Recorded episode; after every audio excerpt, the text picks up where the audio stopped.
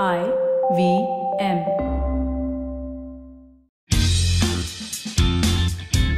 Two days.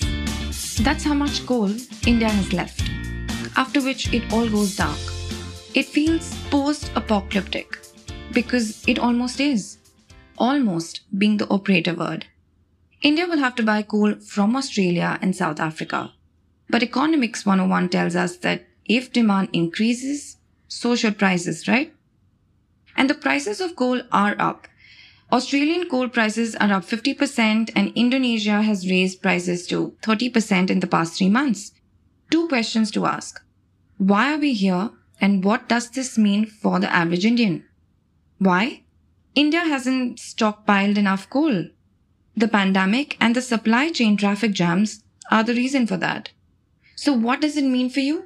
Turn off the AC, the electricity bills are going to go through the roof. And even if you pay high prices, there will be plenty of blackouts. It feels like the 90s.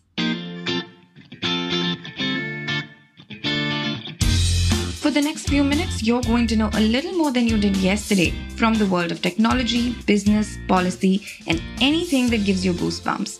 I'm Priyanka Ganwani, and this is the Signal Daily for 5th October 2021. Up next, we have the co founder of The Signal, Chinmay Bhogle, who has an interesting story for you.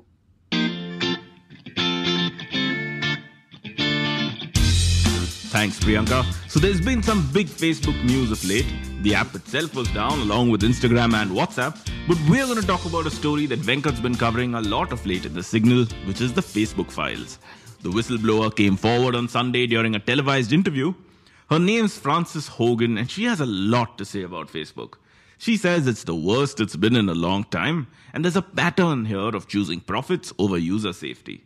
She claims that Facebook knew its products were promoting harmful content and didn't do enough on the countermeasure front. So, what's her solution? Controlling likes and having the company opened up to external research.